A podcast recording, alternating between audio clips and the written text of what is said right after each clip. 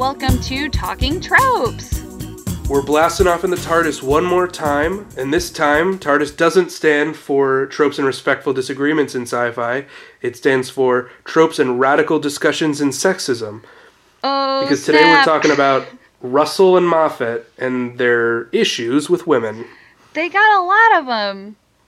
Wouldn't Both of them say? do, Yeah, which is surprising. sure. Like, Moffat, I think, gets the brunt of it because he sort of happened later. He happened Um, later, and I think also, um, I think some of his Some of his are way more egregious. it's a lot more egregious, and also it's egregious across his body of work in a really conspicuous way. Yeah, uh, I Um, think that so- I think that like looking at I want to avoid looking at Sherlock because there's really no defense for any of that shit. um, so I kind of because if I'm going to be defending anything that Moffat does ever, it's going to be in Doctor Who. Yeah, that's I think that's fair. Um, it's not going to be his statements in real life because No. he's said some egregious shit. Yeah, that's Um, that's I think the other reason why he comes under fire for so much is because He responds to criticism so poorly. so poorly. It's really bad. But I think I wanna I wanna open this discussion with a quote from um the eleventh Doctor in uh his what? I don't know. Just go ahead. Uh, it's from the Vincent Van Gogh episode. Um, and what he says is The way I see it, every life is a pile of good things and bad things. The good things don't always soften the bad things, but vice versa. The bad things don't necessarily spoil the good things or make them unimportant. And I think that's, And that's the nature of criticism. yeah. And I think that's an important thing to keep in mind for our listeners as we move into I, this. I really like this show, despite all the bad, despite all of the questionable. I like it. Yeah, same. Like it it's got some issues, y'all, but like it also has so much good and fun and delightful parts that we're only talking about the bad ones in hope of a future that is better. And it feels like it's coming. yeah, You know? we'll see. We'll see what good old Chris brings to the table. Chris Cribnall, Tribnall. How do you say his name? Chibnall. Chibnall. Yeah. Who cares? Who? Not me. Um, I care a lot because we're moving into the era where we got a lady doctor. The First doctor- time in history, a female doctor. But Moffat did a lot to set it up. Yes, I would agree. Surprisingly, just because Yeah. he in public has said things like, "Why would the doctor ever be a woman? Seems weird." Yeah, I don't know why he would say that. Maybe he was just using misdirection.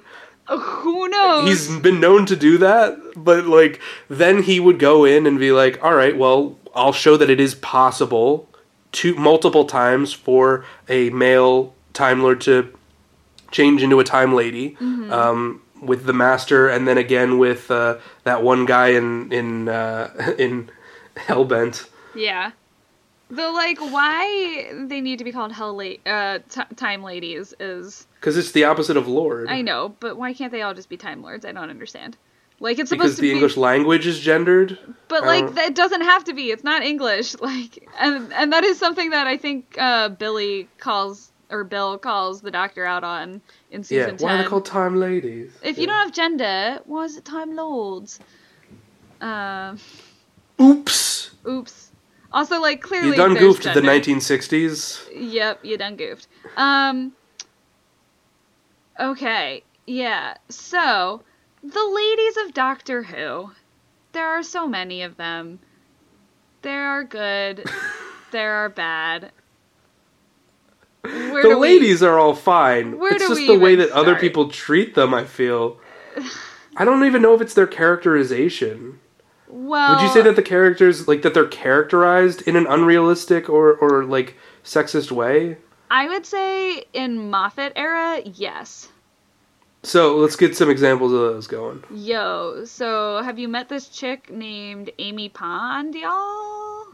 Like, So she's a sexual being. She's sexually attracted to the doctor. for sure. The doctor's sexually attracted to her. Yeah. But it's it's played as being really gross and weird and creepy. Like that's the contention of the show. It's not played as being gross and weird and creepy.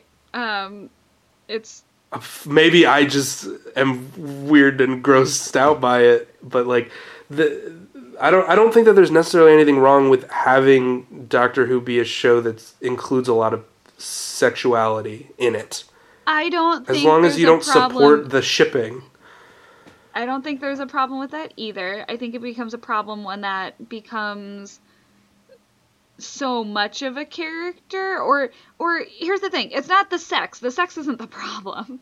It's Of course not. it's the Treatment fact that, that sex, starting yeah. in season 6 even in season 5 really but it's like more excusable there um Mhm. starting in season 6 literally all of these women's lives revolve strictly around the doctor and like I disagree with that. I disagree with that. Amy's whole arc is about her memories, her family, and her husband. well that's season 5 Even in season six, it revolves around like her, you know, her child, her husband, Right, but her child getting over her connection to the doctor. no no no but it's it's her child who is taken because of the doctor and then that Well, child everything will everything will trace back to the doctor because he's the main character of the But like River's show. life, like River is the biggest. River, one. I will grant you a million times, but And and like let's talk about River. well, But I don't think that's Amy. You know, okay, well then like let's stick to Amy. Um, just like like what's Amy's arc in season six? I don't understand why Amy keeps having the same arc. Is my question. What's Uh, her arc in season five then? Okay, her arc in season five is she wants to. She's scared to commit to her husband and had this imaginary friend who she developed some weird fucking imprinting on. That's the thing. The doctor imprints on a lot of young women, which is Right. We'll talk about imprinting extensively. Yeah. Um but like so it's about her learning to appreciate and like be able to overcome her hangups to commit to this her husband. Which like cool, fine, whatever.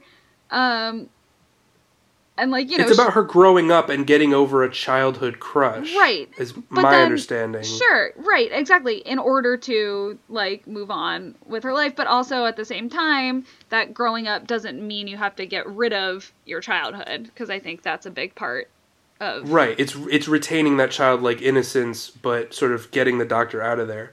And I think season six really cops to the fact that the doctor screwed Amy's life up. Right? Like, is that not a good theme for a Doctor Who season, or is that bad? Here's the thing. Here's my problem with season six is that Amy as a character has no agency, so she's not given an opportunity to really have an arc. This is fairly true. Um, the only thing I would say is that She exists. you don't need to, to be, be a superhero to have an arc in a superhero show. Oh no! Um, like none of the companions are like superheroes for most of the show. You know? So like her agency really is about like the amount of faith that she puts in the doctor, which is addressed really well in the God Complex, which was not a Moffat episode because of course it's not. It's way too good. Um, and it's also addressed a little bit, a lot in the the Girl Who Waited, which is also way too good to be a Moffat episode, um, especially in season six Yeah. so like those things are about like her not totally believing that the doctor can save everyone in every conceivable situation that he isn't the end all be all of her life Right, and I think you know the finale that she for her character's final murders on the guy. Uh, what? doesn't she murder madame Kovarian in an alternate universe Uh, yeah, she does do that. Um, but I, I mean, in season seven, even though it's garbage, um, and even Oh, though right. the whole Angels Take Manhattan episode is garbage, like the fact that she chooses Rory is correct, you know, and like it's very correct It's correct to her character, yeah like, yeah, i think i think that it's honestly like a halfway decent ending for the character even though Do- i mean uh, angels take manhattan is one of the worst episodes ever. of all doctor who So bad. um because it's mostly just padding And and, and, especially since Moffat's typically pretty good with pacing, I would say. But like that episode is just drags like hell. It's just, and also the ideas are all half baked. Like the, Completely. it's it's just not good. Angel babies, angel baseball statues, the fucking angel Statue of Liberty, kill Statue me now. Liberty. Like, Oops. sorry. Oops. I, you, you you crossed the line, Moffat. You Yeah. No. I was suspending my disbelief, but then it just dropped. Yeah, sorry. The Statue of Liberty is not an angel. Eat, eat shit. Eat so much shit. Sorry. Um, but I Um, think it does. It is a halfway decent ending for the characters. Apparently, the ending he originally wanted was that the two of them jump off the building together, and it doesn't create a paradox, and, And they, they just, just hit the ground, okay, which would have been worse.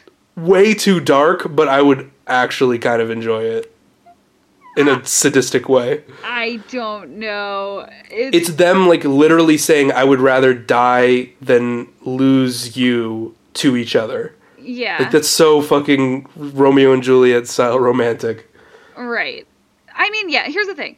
I I'm not gonna criticize the Amy Rory um, dynamic in that episode too much because I think like it is the right character choice, especially like for what they had built. Um, but like you know, like in season six, she like she gets a character arc in season in season five, and then in season six, she's just sort of there, and it's supposed to be Rivers' sort of character arc in combination with the Doctor. And like Amy Like, and Rory yeah. are supposed to be fun supporting characters, kind of, and like, you know, like they don't have a lot of plot significance. No, They're but just there's kinda you know, there. They dominate the the standalone episodes, the ones that Moffat didn't write, Sure. and so they do feel completely absent from the Moffat episodes of that season. Yeah. like Moffat just didn't care about Amy and Rory at all. Right, and and when they do show up in those episodes, they're not given necessarily a lot to do. They're just sort of like there. Um, One of the worst female tropes is the implied adultery of Amy, like where she never actually does anything, but the plot keeps pretending like she did. well, she does Um, make out with the doctor the day right, before but like that's wedding. not enough. Like the plot feels really jealous. Uh, like it makes Rory seem like a creepy, jealous guy sometimes. Like in the um, the Day of the Moon, um, Rory is like listening in on uh, on Amy, like saying some stuff and like keeping secrets from him Uh-huh. about her being pregnant and stuff. I mean, they're And it's like yeah, like their relationship is problematic. TM. Um, Yeah, But- and then again, also like when you get into Asylum of the Daleks, where they get divorced and get back together within forty minutes. and there's no consequences. Like wah, wah. it's just bad. Um, but that's like bad writing. Um, Sure. You know, like not just necessarily bad like character. female writing. Right. Not. So like for me, in a Good Man Goes to War, um, or I believe starting in a Good Man Goes to War, the Doctor always has to ask Rory for permission to hug Amy, which is like a bizarre Does, does, does he do that again after that? Yes, I don't remember. He does. Oof. Um, Oof. I think he, he belo- does it again oof. in um, Asylum of not Asylum of Daleks, but Angels Take Manhattan. Definitely, it happens again. Like very, very gross, very weird. It's it's very uncomfortable. Like it's just the the very idea of asking a man's permission to do anything with a woman is like very implying of ownership. And He doesn't do the reverse, asking Right, and they Amy if he can hug Rory. and like there's a really interesting thing that happens with Amy's character too, where um, like the Doctor is always sort of like half joking that like it's not Amy Williams now, it's now Rory Pond, um, and like you know it's not Melody Williams. Is that is that not a good joke? eh, like it's fine. Like I kind of get it. Like cool. Like Amy is much more dominant in that relationship. right, but it, but it's the joke, but it's also the idea that like the person whose last name you should take should be the dominant person in the relationship. Like I, well, isn't that kind of I don't know. Like, it, doesn't that it, like that's the typical analysis of why taking someone else's last name is kind of sexist. Not to take it, not the choice to take it, but the insistence that you might have to take it. Um, right. I think it's a dominating thing to do, but implying that you take the name of the person who is the more dominant person in the relationship has like some weird, troubling like implications that like most Okay. people who the general thing that happens is that women take men's names. Um, and because of that, it's saying that, well, then usually it must be the man that's dominant in this relationship. And also the idea that there has to be a dominant member of the relationship is just like Right. a troubling idea. Um, so I don't know. Like it's it's not the worst of the jokes, but it's just something that always struck me as like, uh, eh, like fine, little- take it or leave iffy. it, take it or leave it. Yeah. But then It's always in these weird side jokes too. Yes. Like that's a lot of the big problems with Clara in season seven, um, when they were still playing with this idea that they were attracted to each other, which Yeah. they dropped completely in season eight, and you know, thank God. um, but like the like every line that the doctor says is something like, "You're you dress too slutty." yeah, like, what is the deal? yeah. She dresses like a like a completely normal kind Well- of conservative English girl. like a TV character, but yeah. Okay, Um, fair.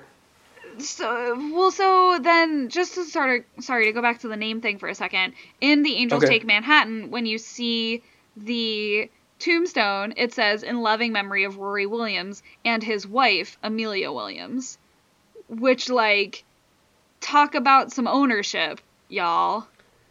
Well, I, I don't know. Maybe that was just because it was in the past when people didn't really keep their They died names. in the '80s though.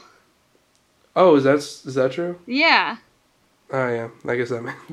no, no defense for that. What yeah. I don't know what it means. Why why are you playing with this name thing? I don't know. It's just like there's just like weird shit like that. And then also like in the Asylum of the Daleks. Sorry, we're just gonna get all the shit with Amy's character out now. We're here. I think it's worth doing. it's yeah. happening. Um like Amy and like I'd, I'd say this is a thing on Russell T's side too, where Mhm. like beyond Martha, none of these women really have like a career path, you know? Like like Very true. like Rose's Um, whole thing is that like I'm a shop girl Yeah. and like I, I don't know what I want to do with my life, which like fair enough, she was 19, you know. Um but like the thing is, I almost kind of understand the trajectory here. So, Amy starts out, and this is pretty sexist, as a kissogram. yep. And the kind of career trajectory from there, you don't really have anywhere else to go but model.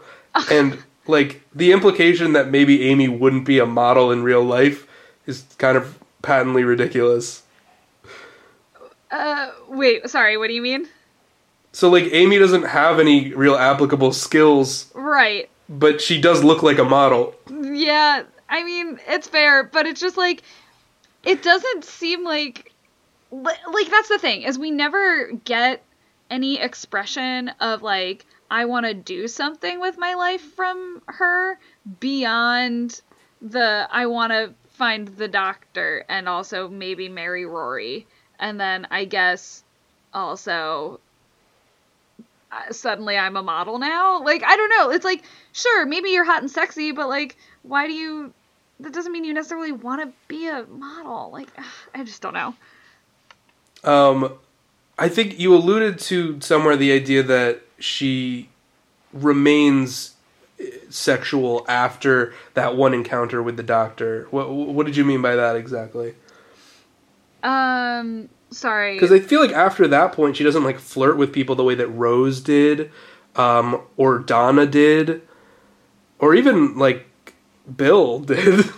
but with Bill, it's a little bit more fun. Yeah. I well, here's the thing. There's always still this weird sort of sexual tension between Amy and the doctor, which is I which think they keep playing off of in a really frustrating way. in a very frustrating way. like in the beginning way. of uh, in the beginning of like a good man goes to war, they spend like five whole minutes like listing a bunch of generic traits that Yeah. the doctor and Rory share Right. so that it's ambiguous like oh is is he is she talking about how the baby is the doctor's? Right.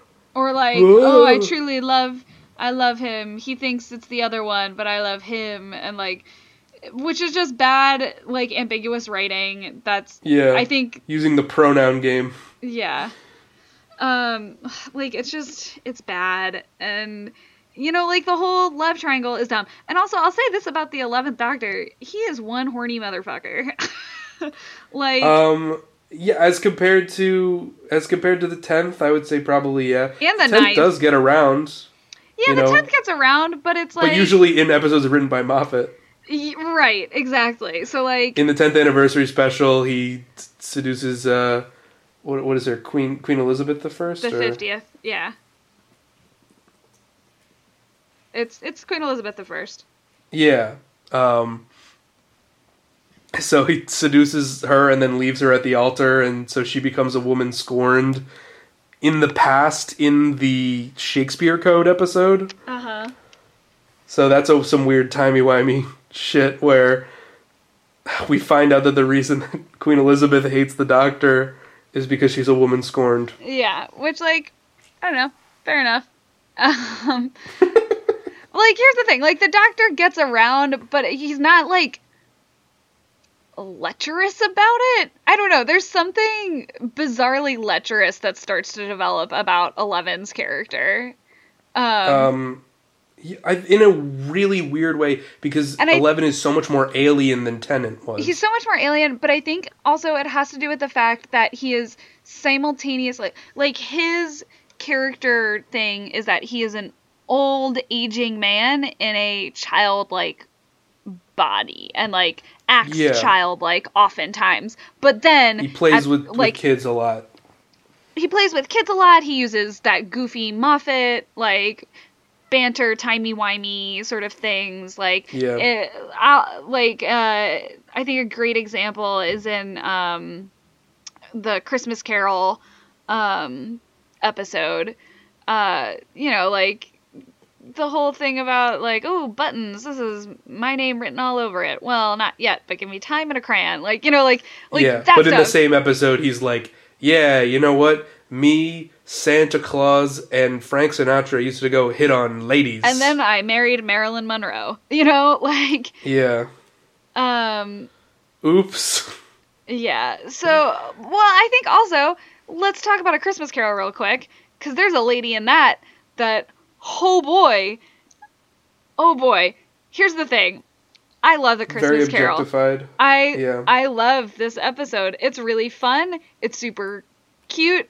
I like it's great. It's just a good time watching this one. It might be my favorite Christmas special. But Mhm. um wow, that woman apparently falls in love with that kid in like 7 Three days. days. Yeah. And like See, this is why. This is why I think maybe now we'll start talking about imprinting. sure. And this is why I don't think imprinting is a sexist trope. It's just a really creepy trope. Totally. And Steven Moffat might be like a closet pedophile or something. and Well- we find this out because he's really interested in stories about kids falling in love with like authority figures. yeah, he loves the time traveler's wife. Yeah, he really loves the time traveler's wife, but he does it like both genders about equally. I think. Um maybe Let me list them out because I have them listed.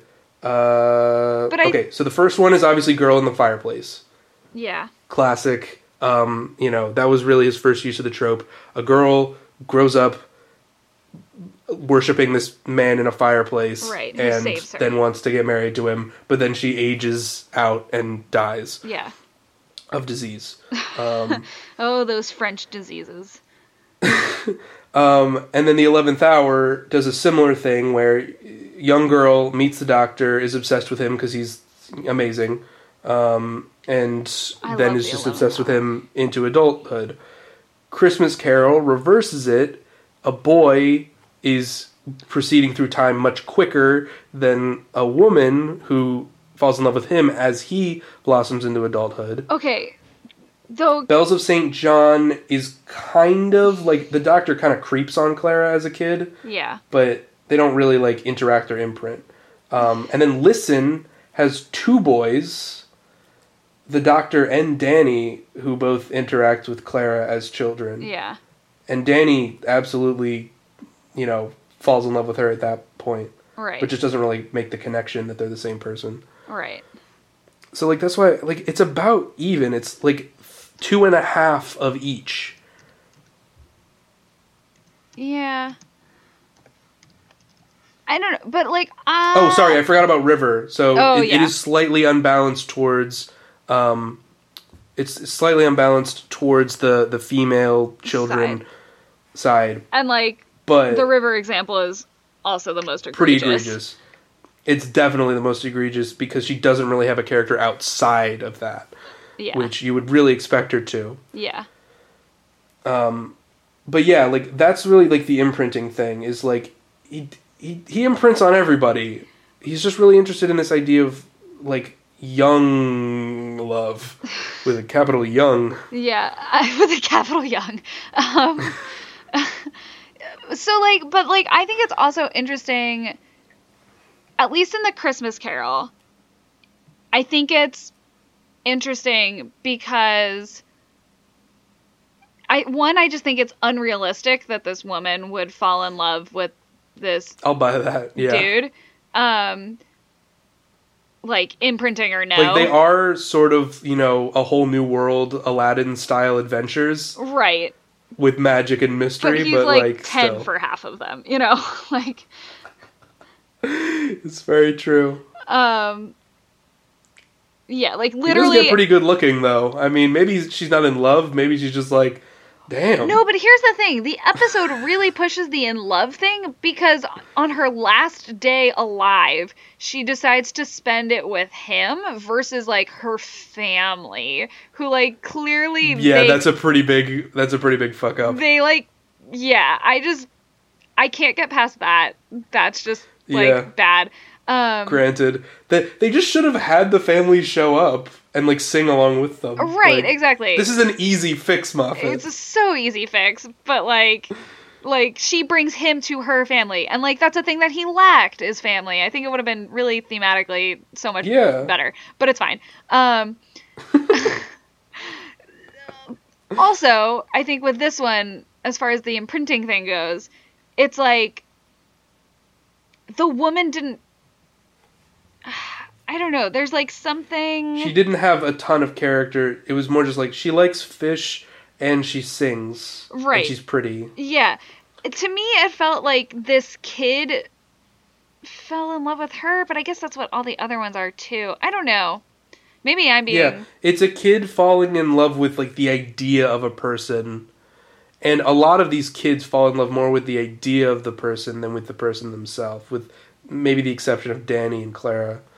Um, like River is just obsessed with the doctor because he's like the person that she's destined to kill, and um, Well, all right. or, like uh, Amy is like obsessed with this imaginary friend version of the doctor. Yeah. So yeah. Let's let's talk about River specifically. Yeah, R- River gets progressively worse, and then we lose her for a couple seasons, and then she's redeemed in my eyes Yes. completely. Uh, yes. I don't know about completely. You don't know how complete it is. Yes. but I, pers- for me personally, that's a complete redemption. Okay. because she's given an internal world. Um, I think Um, also a thing to bring up before we jump totally into River is that sure, sure. Moffat really likes the sexy, competent woman trope and Sure. overuses it like hell. Um, Like like I think his views on on gender can kind of be summed up more or less that he thinks everyone is sexy, but that a male sex fantasy is being super smart and having people fawn over you. And he thinks that a, a woman sex fantasy is being super sexual and empowered and like taming a, a, a wild man. Yeah. Like that's what he thinks a woman's sexual fantasy is, which is probably inaccurate. But his ideas about male sexual fantasy are are pretty spot on. of just being fawned over by Well, yeah, there's Yeah. um uh there's shoot, let me see if I can find it. There's a great um Quote. yeah. Moffat has some choice quotes. Yeah. Well, it's from uh it's a blog that's no longer online. Um it was this blog called Dr. Her. Um Oh man. but the quote from it is where Davies Who said, The doctor is a brilliant dude, but his female friends with a bit of practice can be just as brilliant. Moffat's Who says, The doctor is a brilliant dude, and his girlfriends think he's awesome for it. Which, It's a very true idea of what he is like up until season nine. Yes. Where he flips it. Yes.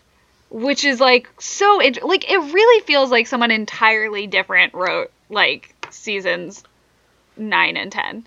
Well, not to conspiracy theorize, but I think it's probably more so just that he finally accepted that he was wrong.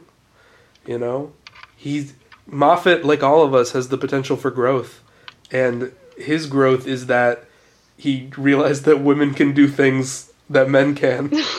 Or just that they shouldn't all be sexy caricatures, that, like, they should have, Yeah. like, wants and desires and things, like, you know, like right. a, I mean, like, like Doctor Who is a male power fantasy, for sure. for like, sure. At its core, even. But it's it should also be a power fantasy f- for women. Yeah. It doesn't need to only be a male power Right. fantasy. And I, I think I think that Russell T episodes did that in like not the best way always. Like I think we talked about it. Typically, it still revolves around the doctor, but it's way more common for women to be shown as powerful without their sexuality being a part of it. Right, exactly. And it's like ro and and like even if it is sort of just like lol, I looked into the TARDIS god face and now I've got all the TARDIS powers, blah or oh no, so I got some regeneration energy on me and now I'm real smart. like there's It's something. there's something and like they get to do the cool big power badass thing and defeat all the bad guys and like right. Well, I mean, to be fair, Amy solves, I think, more plot related issues in season five than Rose does in her seasons. okay But after that, it kind of drops off Yeah. steeply. yeah Um, in season five, she solves the the problem in uh, Beast Below, and then again in Victory of the Daleks. yeah um sure like i i agree But it's typically not through like badassery or like gymnastics like Rose does.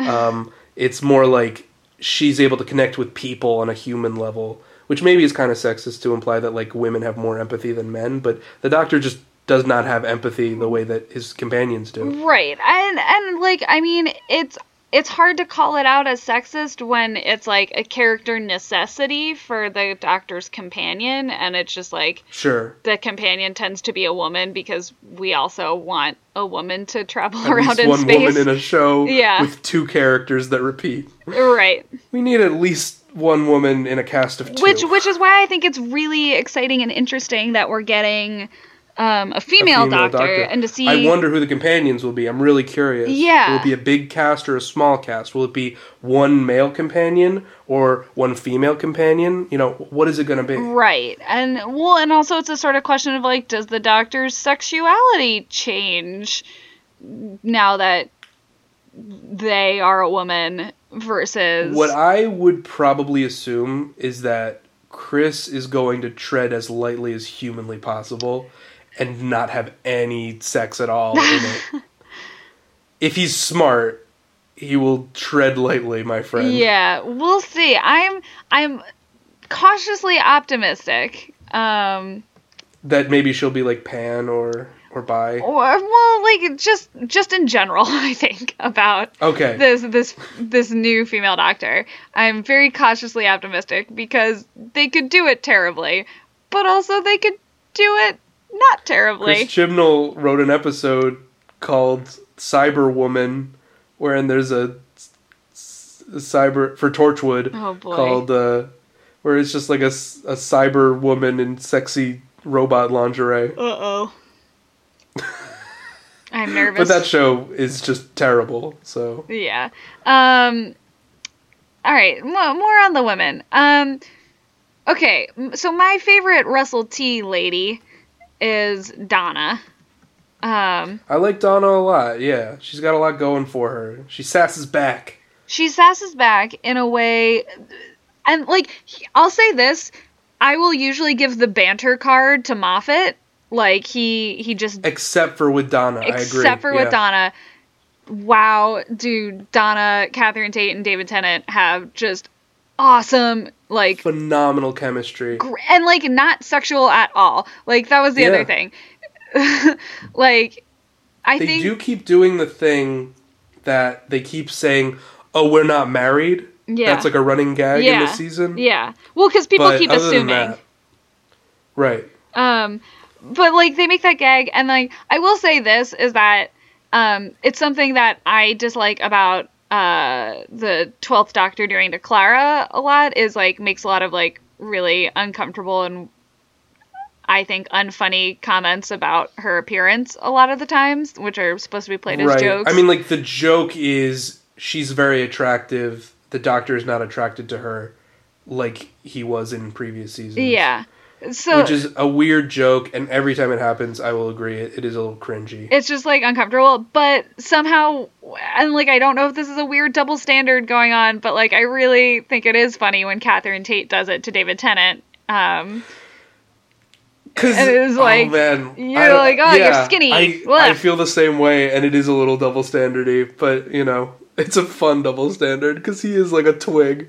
right i don't i don't know it's just like i think it's i think for me it's the power dynamic of it that makes Yeah. it more comfortable um where like normally the doctor is the person with the most power with the most knowledge with Of course, with everything, you know, and then the companion and Donna upsets that balance over and over again. right. And then like Watch it, space boy. yeah, exactly. Like she does not bow to his power. And like in a way that's not like sexy, in a way that's just No. And this is okay, so this is where I think my biggest problems with Clara come up too is Okay. that I feel like towards the end of her arc, towards the end of her time on the show, um she like like they try to make her the bossy character or whatever. Mhm. And I feel that Donna is a bossy character. She's the one who She's doesn't a- take shit. Like, no, She's a shut up. Sassy character. She's a sassy character who's like, shut up, alien boy. I'm in charge. Or like, I'm not I'm in charge, but like, I know what's right. Like, you don't get to tell me what to do.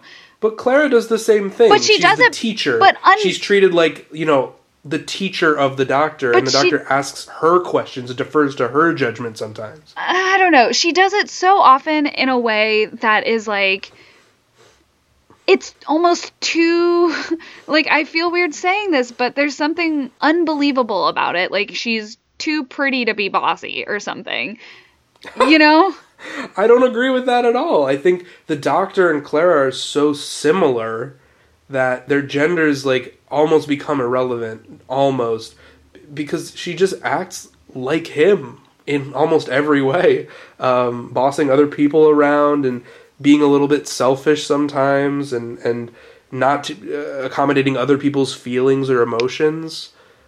Like they're very similar. I I don't know though that that works. Like I don't want to watch the doctor with the doctor and like especially a weirder ver- like a less compelling version of the doctor. Well, if you say so, I, I find Clara extremely compelling. But here's here's a major difference that I see between Clara and Donna, which is the resolution of the arc. Sure, I think Which is like, I mean, to be fair, Claire is a direct commentary, so it's able to sort of revise Right. some things. But Russell's thing with Donna is, well, if Donna gains the powers of the Doctor, it's too much for her, and she has to be wiped of her memory and dropped back on Earth and just be exactly the same as she was, not really having grown at all because she's lost everything she's Right. gained. The Clara, on the other hand, is told, no, if you're given the powers of the doctor, then you just are the doctor because you're as smart as him, you're as powerful as him, you're as kind as him. You're I mean is Clara given than the the Doctor, par- even. the powers of the doctor though? Yeah, the power to not die. Mm. That's at the end of season nine. She's given a form of immortality, a long longevity similar to the Doctor, Sure. and that's all you really need to be the Doctor is just a long ass time and a lot of goodwill. And so she flies off with Ashildr and becomes the Doctor. Okay. And I found that there's sort of like a commonality, like eh, between her and Donna in that like they're both as clever as the Doctor, but one is told. If you're as clever as the doctor, then you're the doctor. Anyone can be the doctor. Yeah. And Donna is told the opposite. Okay. Yeah. I'll I'll I'll take that. I'll buy that. It's just a shame that Clara doesn't have a character before then. I just like you. You can say that as much as you want, and I can say the same thing about like Rose and be like, she doesn't have a character. She's just like flirty. But like, I, I can totally identify a ton of things that Clara does that are that are extremely characteristic of her. When she makes when she Here- goes well, okay. to the, the the restaurant with the doctor in the first episode with Peter Mm-hmm. Capaldi in Deep Breath, and both of them are assuming that the other one, in a really self-centered way, made this ad, and then she gets really defensive and starts, you know, yelling at the doctor for accusing her of being self-centered. And then she lies Mm-hmm. But to here's the Danny. thing that that um, that self-centeredness character trait comes out of nowhere, and like it takes a while for Well, me okay, to yes. jump on For- board to be it. totally fair, like that's a thing. To be totally They're fair, the character in season seven and eight onwards, they're two completely different characters. And season seven, you're right, is a blank slate. right because she's just so let's talk about she- season seven. Sure, Clara. she's just a mystery when she comes along. You know. exactly. She's just a total mystery box with no satisfying conclusion because Moffat is more interested in mysteries than he is in characters or resolutions to those Yeah. mysteries. um, which is why he's bad at Sherlock. Um, but anyway, Very true. Uh, yeah, he, So, like, just give give us a rundown of everything that's shitty about Clara in season seven. um, I don't know. Just like she's there in that first episode, and like Oswin was like kind of fine, but like yeah, I don't know. She, she they do the eggs stir min eight. Yeah. thing, but that was that wasn't her. that was just she's in that making episode. souffles because eggs stir and then you cook it for eight mate, minutes. a mate. Um. God, it's so dumb. Uh, yeah. Anyway. Um, uh. So so, but then like she starts as this mystery, and the doctor's like, "How is she making the eggs?" But then we find out she's in the Dalek, and then like, whatever. Um. and how is she so clever that she can hack the Daleks? Whoa! Yeah. Um. And then she she in in Snowmen. Well, and right, and like I'll say she's a governess. I'll say this: she feels very rivery in that first episode, where it's like, That's "Hi, true. I'm a sexy woman who can go toe to toe with a doctor," and like, but I've got to be sexy and fun and flirty about it, right? Wink. God, wouldn't that have been a terrible three seasons? if that had been what her actual character Yeah. Um. Yeah. So great, cool, that happens. Then Bells of St. John, or well, then the snowman, and it's like, oh shit, it's Clara again, but like, it's Oswin. Why is she here? Oh, the doctor's. She's got a Cockney accent and a not Cockney Yeah, that- accent. That is her character also trait. look at her teaching children. That's a thing that'll keep happening, I guess. um, like, yeah, I don't know. There's, she's just there. She like does some stuff, She really is just and there. then she dies. Like she's She doesn't have any character centered episodes where she makes a choice. Right. It just doesn't happen. Right. It's like she just keeps chasing the doctor and like is clever and ha ha ha, but then she has to go back to her life and then the doctor shows up again and like she's what gets the doctor like almost willing to do things again and says a mystery line, run you clever boy and remember me, which is like a bad line. And she says pond, which is the dumbest thing you could ever yeah, say. That it was very If you if you looked at like a frozen pond with a witch lady and you had to say use one word to describe it, I would be like witch or like ice statue. Right, and she doesn't know anything about Amy word. or Rory, so it's not like she can be like pond and like So it's like there's a There's a pond over there. It's really scary. That's why you should help because it's a scary yeah. pond. Also, like the whole through line of the rest of season seven, where she's the impossible girl born to save the doctor, blue and on a leaf, um, basically is like Ugh. the worst. Big big ugh from everyone. Like no one liked that. I don't even think that Moffat liked that. It was just the first thing he came yeah, up with. Yeah, it was bad. Like the name of the doctor is bad. you know, like the bad rhyming, like And then she jumps into this portal, this I'm gonna save everyone portal. She jumps into an I'm gonna save everyone portal, and then there's like no consequences for her because the doctor just jumps right in after right, her. like there's literally no consequences to that resolution at all. Like it doesn't make any sense.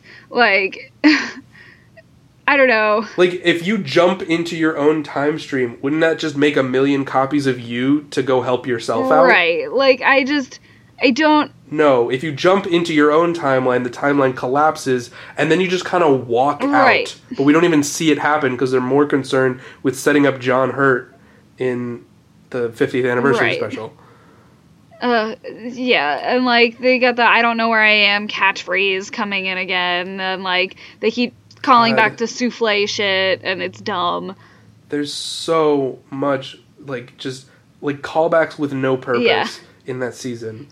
Callbacks to and like callbacks to she's simultaneously trying to say like I was born to save the doctor, but is also a damsel in distress and just like I don't know. It's just it's yeah, basically the name of the doctor is not great.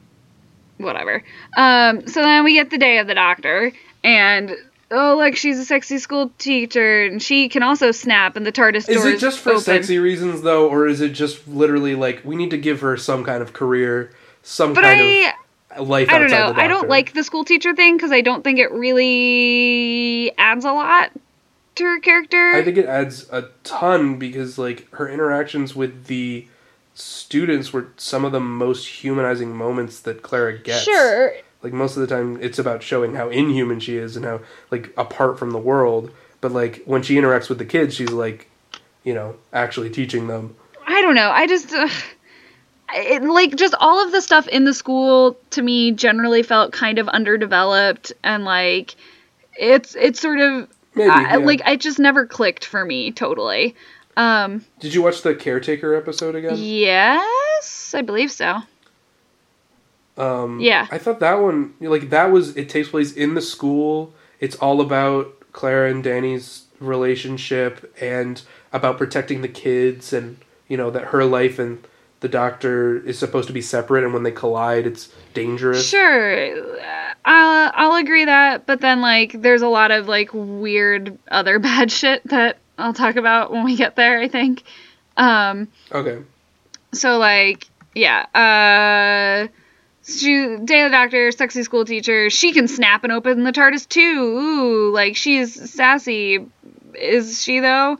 Whatever. Yeah so like i don't know. Then she's like there's good banter between the doctors but then like she's just like i don't know. Like She's just kind of there, but she is there as sort of like a mitigating force of the sheer testosterone in that room. Like she is the one who goes over and talks to John Hurt at one point and is like, you know, like, yeah, look at them. They're just like a couple of kids. right Um, and you're like even younger than they are, but they're just so immature and they don't know anything. I don't know. I feel like she does serve uh, a lot Sure, of purpose in every episode that she Okay. appears in.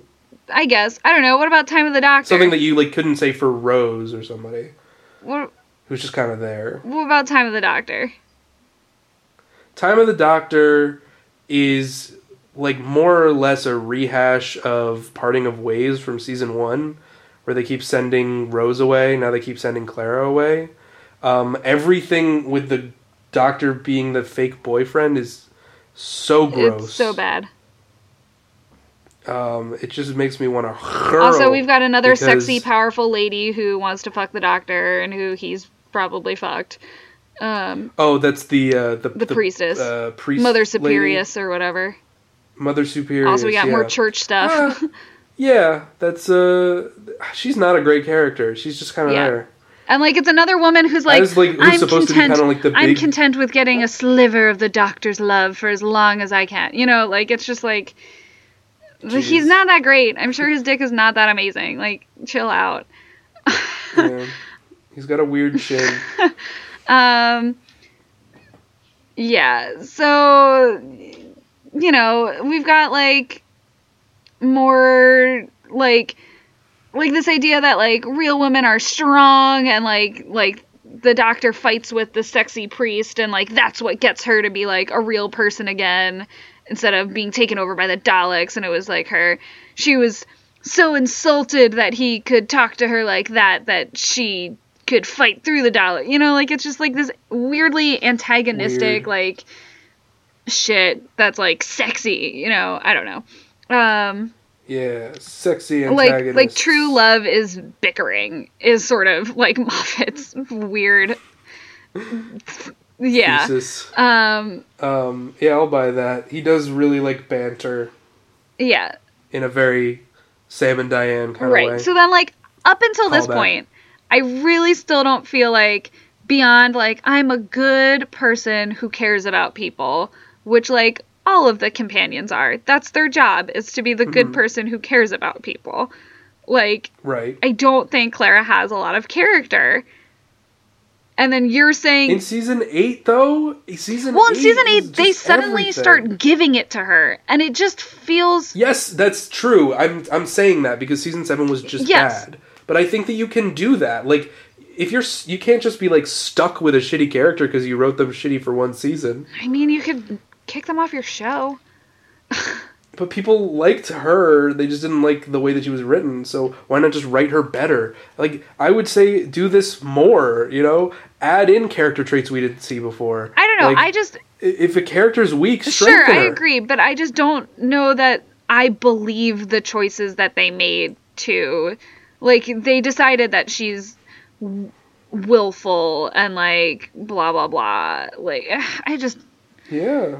And then after that, she is. After they decide it. After she does that, she starts being like the risk taker. Like, especially in season nine, where she starts doing all these Sure. things that put her life at risk to help people guess- and, like, sacrificing herself yeah, no, season 9 I I like Clara. Season 9 made me not hate her, which like is a miracle, honestly. um cuz here's the thing. It's just in season eight, good. sure she gets some character traits, but I think so much of her, at least for me, I feel like so much of the plot that season is about the weird sort of love triangle, but or maybe not love triangle, but like No, it is. It's not a love triangle. It's but it's the same function. Right. It's a relationship di- dilemma between two right people. of like her versus the doctor and her and Danny and like yeah. I I don't care about Danny. I don't believe that they would be in a relationship. It's in fact an incredibly bizarrely um like like Danny uses some abuse tactics on her um Wait, in when? in the caretaker actually. Um I felt like the doctor was way more abusive in that episode. um one thing that just like red flags to me when I was watching it is um like well first of all Clara just like blurts out that she loves him which like where did that come from like from episode 1 to episode 6 suddenly you like love him now okay um fine Great. uh, and then, so like, what does he say? Um, oh, he's like, you have to tell me what you do with the doctor. Um, and like, if he ever pushes you too far, you have to tell me. And if you don't tell me, then we're over. Which is an ab- Because he doesn't want to be with somebody who, like, murdered somebody or let a planet explode. Like, I feel like these are very reasonable complaints to have about somebody who flies But around in space with a crazy But old here's man. the thing: it's policing. It's not. There's no trust there. That's the thing. And like, well, because how can there be trust when she's been lying to him this entire time? well, right, exactly. It's Then, not like, a healthy relationship, but her? it's mostly unhealthy because of Clara, not because of Danny. Right, but I don't know. I feel like that just felt either way it's unhealthy and I I don't I can't care about their the stakes of their relationship if I think unhealthy relationships have way more stakes than relationships like Amy's and Rory's where they're just like happy and together. why Well, because if you're just happy and together, then what are the stakes? the stakes are Like, maintaining they- that happiness like if Right, but when they try and like break them up, it just feels completely unnatural because there isn't any actual tension in their Well, relationship. because they didn't build Like, any. When Amy and Rory get divorced in Asylum of the Daleks, everyone just goes, "What?" And then they give like a bullshit reason that like Amy can't have kids, and they just never talked about it before they got okay divorced. but it's it's Um, not that Whereas if Clara and Danny broke up, I'd be like, "Yeah, that makes sense. They both got some real fucking growing up right to do." exactly but i don't care like there's no emotional weight to it that's what i'm saying Wait, why not? I don't because if two this. people Their who aren't supposed are to be together weight. break up you're like good like i'm not like wow But that's they sad could have been together if they grew up as people. If Clara was able to, you know, admit that, you, you know, that she's keeping secrets from him, and you know, reconcile these two sides of her life, or if Danny could be more tolerant and more accepting of her, like. If they changed who they are to be better people, they could have been a good couple. right but like they're not they're breaking up so like who cares like that's that's what i'm saying I, I, I totally one's disagree with this premise. It doesn't make any sense to me. Like, if, if that's the case, like, what relationships would you ever be invested in? relationships where i want the two people to be together oh, so, but uh, no, I'm against Why? this. Like, that was the whole will they, won't they thing from episode one. This whole episode was a callback. zing zagged on you uh, it's not about me wanting two characters to be together. It's about me being interested in the two characters individually. And Danny is incredibly interesting. He's this soldier who, you know, accidentally killed someone once and now has incredible shame over it for the rest of his life. And Clara is this character who wants to be everything, wants to, you know, rule the world pretty Here's much through being they're the both doctor. fine But- characters but i don't think that there's anything that's like yeah and like they could be great together like there's no like i just feel literally zero chemistry from them at all so i can't Okay, if that's the I- case, then I can't really argue with you whether you feel chemistry. I feel a little bit more chemistry than you do, but I, I recognize that it's not like a ton of chemistry, but it's enough. but here's the thing me. the show like, tries to sell it like you know like like what i just said it's literally i've we watched like episodes season 8 episodes 1 through 6 there's like i think one episode in there that i skipped for this rewatch. And like between episode 1 when danny gets intro or no he doesn't even get introduced in episode 1 he gets introduced in what? Episode okay, well, it's because it's because Clara is a crazy person.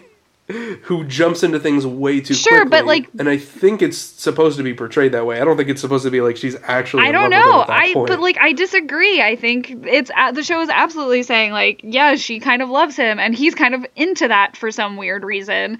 And like Okay, well that's bad, but like it's kind of necessary in a show that has really short seasons, and you need to establish a relationship really. but there's so many better ways to do that agree. and I think it's a real failure of the writing to do it in the way that Moffat executed it. Um especially I guess, when but like I would still prefer that to season seven for sure, and like I would prefer her having an interesting relationship and an interesting tension of character, whether or not it's brought on by like an extraneous right but like all the tension in the relationship is built around lying which is like i i hate that trope where it's like I get that. like no have like actual like issues with each other and break up and be not But these together are the issues. The issues come from lying, but they're not addressing the underlying issues, which are that they have fundamentally different philosophies on how to be a good person. right and like that's like a huge fucking deal in a relationship and like they, Yeah. they but they don't truly give that time or space and like they don't have time for it because they kill him off, which I think is the right move. And it frees like Clara up in a huge way to become her. Right, but I think it's also to supposed to be be very tragic because she confesses like this big whole love thing and then he dies. It is and then- tragic. It's tragic if you love someone and they die, even if you're not meant to be together. Right, but it's the sort of thing where it's like I had no I didn't buy that she loved him. I didn't buy their Well, relationship. I I don't know what to tell you. like the way that she reacts to everything, the way that she interacts with him, it's infatuation at first, and then that eventually leads to some deeper emotions. Maybe it just didn't have time to become true love, but it- still affects her in a major way. True love or way. no? No, Like, yeah, sure. I here's the thing. I think mourning Clara, Clara who's like trying to get over Danny in like Last Christmas on, is a much more interesting Clara. Whether or not I bought What I think is the most interesting her. Clara is the Clara from Dark Water, where she goes up against the Doctor in that huge confrontation yeah. with the keys. Yeah. What a well written, well paced scene. Oh, I hated it. Yeah. What? I don't understand that at all. She is showing the Doctor how she has come to understand him and how he works and how he thinks and is able to beat him except for for the purposes of the plot she can't have actually Here's the it. thing. She does the empty teacher threat thing though, and like I don't know. no because it's not an empty threat anymore from the from deep breath on she doesn't make empty threats anymore Yeah. I, Okay. I, I loved that moment too in deep breath where she's like she's like facing off. She's been totally abandoned by the doctor completely. She's all on her own and she's just up against this killer robot and she just talks him out of killing her. Yeah. and it's it's well written. It, it's well paced. There's a back and forth. There's a changing of power dynamics within a scene and that's how you write. Okay.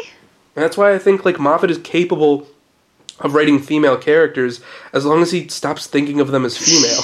Yeah. Um, okay, well, let's go on to the Clara that I do like, and then we can touch on some other Yeah. people.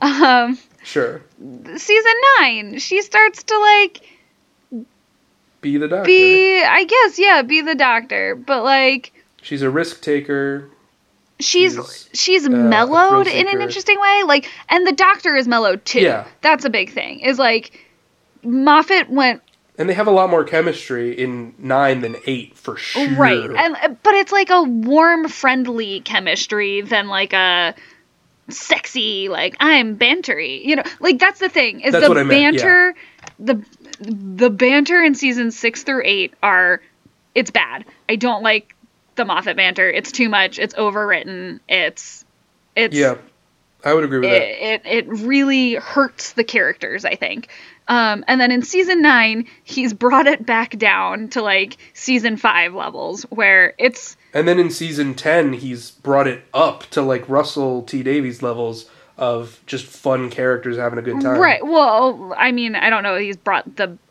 moffat level of the banter back up but um, I, th- I think I think season 10 is like the best banter of the show. yeah sure i would i would maybe agree with you i and like i think that's a big thing because i i really like bill um Yeah. I think she's really interesting. She's fun. She, like, I don't know. Maybe she's doing the exact same things as Jenna Coleman, but she's doing it so much better. Right. Um, yeah, for me, the I I think Bill is a fully realized character who has wants and desires. Yeah. She has a history, she has a future, she has everything. She has a love interest that is kind of shoehorned in. right. Though Makes I, sense. I do like it because character. one thing I called the pilot out for was the bury your gays trope, but they fucking reversed that shit at the end.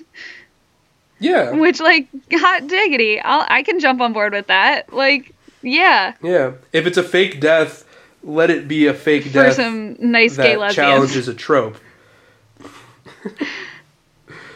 um, yeah, and Bill like is so genre aware. I think that's like her main characteristic that distinguishes her from, um, you know, Rose or Donna. Right. Um, is that she's so genre aware and able She's to like pick out what's going on in an Aware, episode. but not, like, overly meta in the way that I think Right. A character, the char- the female character that I have problems with, I think the most started Osgood. is who? No, I like Osgood. She's fine. Um, oh, okay. I just because she's also genre aware because she's like a fan. Yeah, yeah. yeah.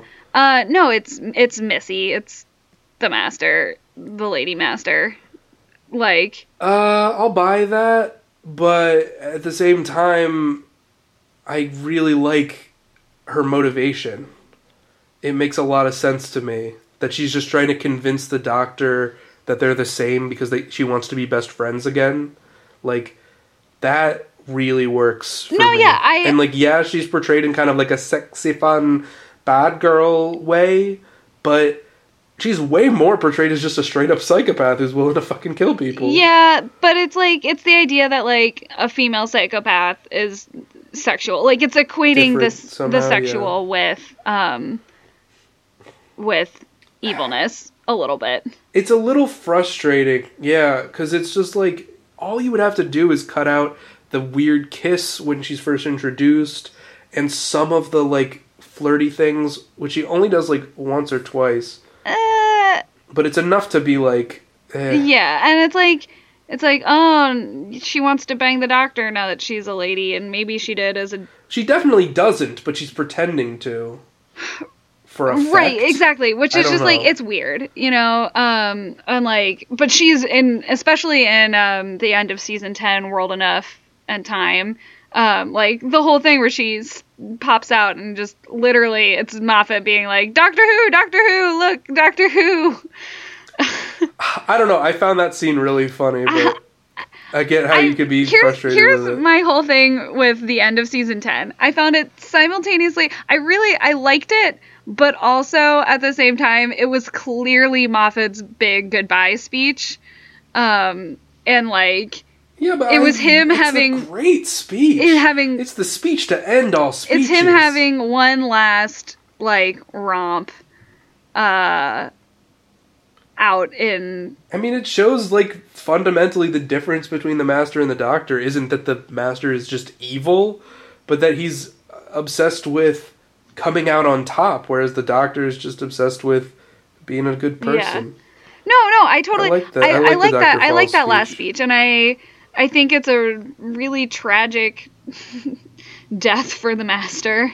Um, Yeah.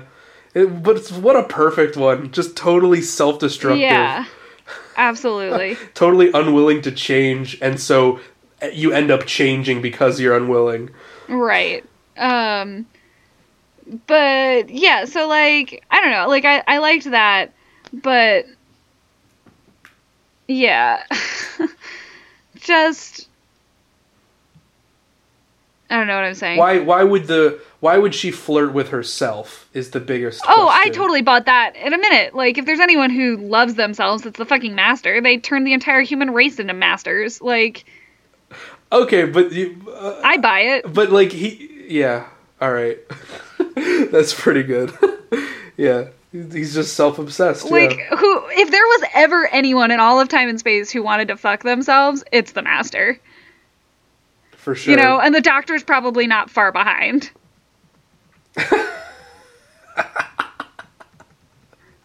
but we don't want that if they ever bring Matt Smith and David Tennant back. Yeah, please don't make them do anything with Jodie Whittaker. Please. No, thank you. Or Peter Capaldi. Actually, I'm sure there's tons of fan fiction about it already, so I'm sure it's someone's yum.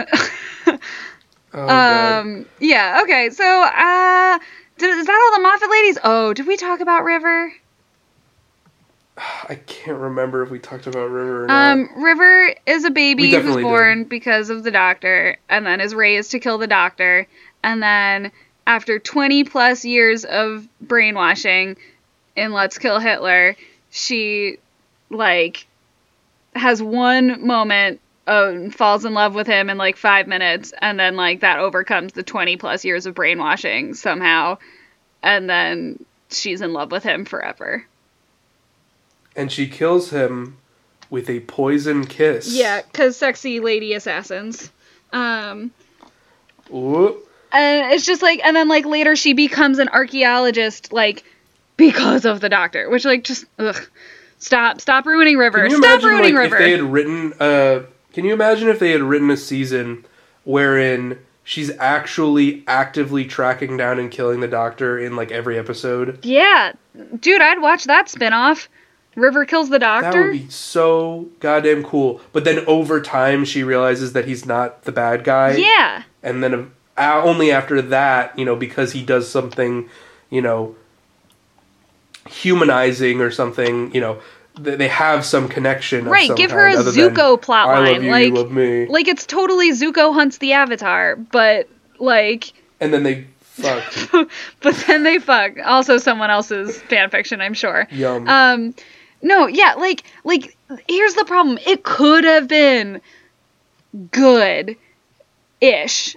Like the whole ish, Ish. because like kidnapping Amy Very and making ish. her have a baby, like the the mysterious pregnancy trope is bad and garbage, and it's yeah, it's very soap opera. it's it's a huge part of sci-fi though in general, and it's a bad one.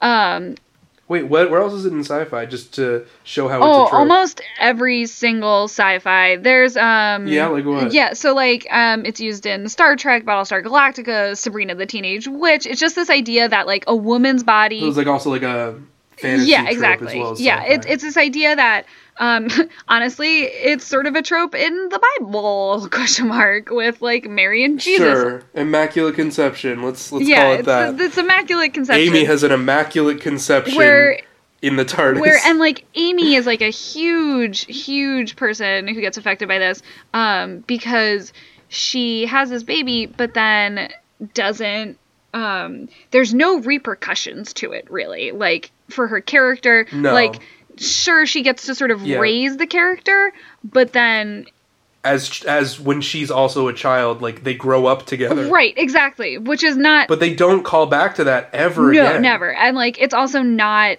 that's not really raising your child and it's like they try to sort of do something with it where like that's why she breaks up with Rory but like it's But that's even worse because it's again like it's not even a resolution for her character. It's just about her relationship to a guy, as opposed to what it should be, which is a mother-daughter Right, relationship. Right. And, like, this is- which this- we don't get enough of in a positive way on this yeah show. it's it's a sort of thing where it's a lot of Moffat's characters it's about being a mother or like a wife and But it's okay if like you know to have a mother-daughter relationship in a story, but you have to have it be about their relationship, not about the motherhood. You know, it's not about whose or just whose child. or It's just, right it's just sort of this idea also that like um you know like all women want to have babies and all women want to get married and like Well, I don't know if this implies that in any way. I mean, none of Moffat's other char- female characters get pregnant or anything. um i think And like the idea that Rory wants kids was like a plot point from back in season five, um, where you have the you know the Dream Lord episode right where you know Rory wants Amy to stay in and have kids, and Amy wants to go fly off with the Doctor into a space cold star. right Um, but like, uh, like I don't think it's bad to have a character. Uh, I, I don't. I don't think he overuses the trope of having a woman want to have kids or like have them be destined to have kids. But the issue for me is just that the relationship between two female characters is totally dropped in favor of one of their both of their relationships to one guy. That's the issue. Yeah. yeah If the relationship was between Amy and River and that was the crux of the season, I don't think people would even, you know, be so upset about River like, Right. at all. Well, I don't know. I think I might be. Uh, but but you're right. Like it definitely doesn't help that it's about it's centered around the doctor versus centered around the mother daughter relationship. Um. So yeah. So it sucks. Also, well, here's another thing: is like River's death, which we see in like her first episode. Right. Um, she's saved into this the doctor. it's a self-sacrifice for the doctor but then also she's put into this machine where she then becomes a mother to a computer program and the two fake computer program kids. Oh shit! I totally forgot about that. Yeah. Oh man, that is just garbage. What like what is the purpose of this? Yeah. It's just like Yeah, and and it becomes more egregious sort of the more we learn about River too, but it was pretty weird even then, like when it happened in uh, Forest of the Dead. Yeah, I don't think that he knew enough about her character at that point to give her a proper ending. But But like, but like that to him is like, well, what do women want? And like, you know, when Donna goes in there, it's like, well, she gets married and like has some kids, which like fair Well, enough. she does want to get married. totally. But like, but that's Donna's ending. Why is that Rivers? You know? Sure, I'll, I'll definitely buy that because like River's real ending at the core of it is in the Husbands of River song, which is I think a fantastic episode. Totally. And about I. I think it does a lot to redeem the problems that happen with River. There's still some issues, I think, but I think yeah, it does the a main pretty issue being excellent just that she's a um what's the opposite of a womanizer? Um, a malenizer. um, a, a manifier. Uh, but she's you know she has Man-eater. several Isn't that the husbands, as the title implies. term. What? Man eater. Man eater, yeah. Um, she she's just uh she gets around. She's not just obsessed with one man, which is good, but she's still very sexualized, which But is I don't- I don't think that's a bad thing. Okay, good. Um, I I think it's a little weird still. I think it's in keeping with the character that they've built for River, that she is this like sexy femme fatale sort of character. Sure. Okay. Who, But it's still more that like the doctor is jealous, I think, which is the the issue I take. I like that because the doctor deserves to feel jealous. Like Yeah, that, the doctor never feels jealous.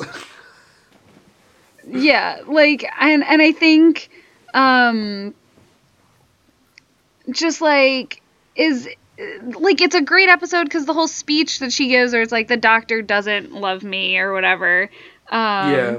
You wouldn't ask a a, a, fixture to love you back or a, Right. I think a monolith. I think it's simultaneously a good call out, but also it's just a problematic relationship in general. And like, sure, acknowledging it is one step, but like, you're also well, still. then I think they take the next step, which is having the doctor say, "No, you're wrong. I've been a shitty person Uh-huh. for two thousand years. here's 24. Um, Here's twenty four because that's all I can give you. I would Right. give you more if I could." I think that but- last twist is also like a little dumb, but I'll let it slide. No, I think it's I think it's exactly what she means by little time, you know? oh, Just yeah. give you some of your life. Like in in the lifetime of the doctor, 25 years might as well be a night in Darillium, you know? right. I mean, I That's guess. nothing for him. Considering So- he was in a fucking dungeon for 2 billion or 4 billion or whatever. Like, yeah, whatever. it's a crazy amount of years. Um, but like that's that's exactly the point is gi- giving her just 24 which for her is everything that she wants and for him it's nothing but it's something that he can do for her is to just watch her story end and the doctor hates endings that's Yeah. a big trope that moffat likes and Yeah. i think it's done well here I I would agree. Um, and I think a good ending for for River might also and a good be ending. It would have been a good ending for Moffat in general. Like if he just, you know, if that had been his last episode, I think it would have been a great farewell. yeah. Um, Um, I think that might be just about everything with Moffat. sure. Yeah. So jumping over to Russell T Davies, we're like I think for me, um, he does more interesting stuff. I I think um, that like he's he's got less problems. I mean, there's definitely a lot of offhanded comments about women. I think his problem is more like with trope-filled villains or like side characters rather than with the main cast. yeah. So like his main cast is really strong. Like Rose is kind of a boring character, but there's there's nothing like overtly bad about her except that she's like too flirty maybe. But even then, like that's more my judgment than his. right. Like I don't think she's all that flirty, especially compared She to flirts with of pretty much everyone in season one, but then it kind of tones down in season two where they're really like flexing this the doctor and Rose are gonna get together thing. yeah. um, which I don't buy for a second. Doesn't make any sense, and it's just as creepy as like a forty-year-old man and a baby. I mean, you could say that about the Doctor and like literally anyone who's not a Time Yeah. Lord. But I would agree with that. I think Uh, it's gross. Okay, that's fair. Um, I don't know. Like, I think, you know, like definitely there's, I think this ideal, like, there's the Rose is put on a pedestal a little bit. Um, Yeah, For whatever By whatever Russell reason. as well as the fan base. Right. Yeah. And then, um, you know, then we get Donna, who's like this refreshing breath of air in uh, right. the And while Bride. she's not super competent, Martha fills that role by being just the most clever and competent companion of all of them. Yeah, for sure. Um, Martha is great. Uh, she also, we talked about this last time, gets the most shit. Um, Yeah. Poor her. Poor- But that's a, that that includes a lot of like damsel in distress stuff, which like shouldn't really be necessary in the stories that he writes, but they just true. kind of appear there. That is true. He he does do a lot of damsel in distress. There's a lot of kidnapping. There's a lot of like, um, you know, just even sort of Martha's like Put in peril, like their lives are at stake, and that's the only stakes for the doctor is the companion's life. right. Um, Um, I think like like Martha especially gets put in a bunch of really really near death experiences that are supposed to be like are pushing the doctor to extremes and stuff. But I think it also pushes Martha to extremes in really interesting way. And one thing I will say that I love about Martha's character is that not only does she not choose the doctor in the end, but that one, she's I think maybe one of the only companions to not like die or get shipped off or like have to lose their memory or something. Like Yeah, well, she, yeah, she just leaves, but only because she got friend zoned, which isn't a great replacement. But and then she like gets engaged to a guy, breaks off that engagement, and then gets paired up with Mickey, the only other black character that he wrote. But- but which is I- such a okay, yes. ending for her character. I, I agree, but I think before it's the reason she leaves the TARDIS isn't just because she realizes she's in an unhealthy relationship with the doctor. It's because she chooses her family over the doctor. Like she says like I can't leave them like they're yeah, which is undercut by her speech about her friend who got friend zoned and. But I blah, like blah, that blah. speech. That's a powerful speech. That's a really hard thing to do is say I That's need to take That's a powerful friend zone speech from a friend zone friend zoner. But it's not it's not friend sure she got friend zoned, but then like she does the thing that no one else in the friend zone does, which is go, I'm gonna take some time away with you to get over you. All right, that's a good point. Which is like incredibly powerful, I think. Yeah, And I'll I think agree with that. especially for for women who like their a lot of their stories are about falling in love with the man and like and and friend zone stories in general it's like if you just work hard enough if you just prove how good you are they'll love you and like she realizes that's not healthy and that's not true and i'm never going to find someone who will care about me if i just keep caring about you and so she leaves and i think i don't know i think that's a that powerful definitely works. Yeah. powerful statement Um, I think that the worst thing that Russell does with women is just all baked into Cassandra, a character that he decided to revisit. yeah Like, no good writer would ever, no, no one with writer's instincts would ever be like, yeah, Cassandra, we got to bring her back. She's a vain skin tag who personifies women getting plastic surgery is bad. yeah and she's greedy for the purpose of vanity. Like she's like, these skin treatments don't cost nothing, and it's like, ah, right God, you're the worst. And then she possesses Rose's body and does sexy things, yeah and it's very very strange. No, definitely Cassandra. I think is probably one of the worst villains. And there's also like a couple of like women betrayer characters, like the master's wife Right. who betrays him, and he goes, ah, "It's always the women." yeah, it's hard. And like it's hard with the with villains saying shit though, because it's like they're villains. They say villainous things. Right, but why have these villains be like I don't know. He's technically right. It was the woman this time. So like we sort of agree why make with him right? Yeah, that's why fair. not have it be the woman doesn't betray him but, you know, was like with him till the end and just following orders to shoot him. I don't know. Well, that's its own problematic tropes, you know.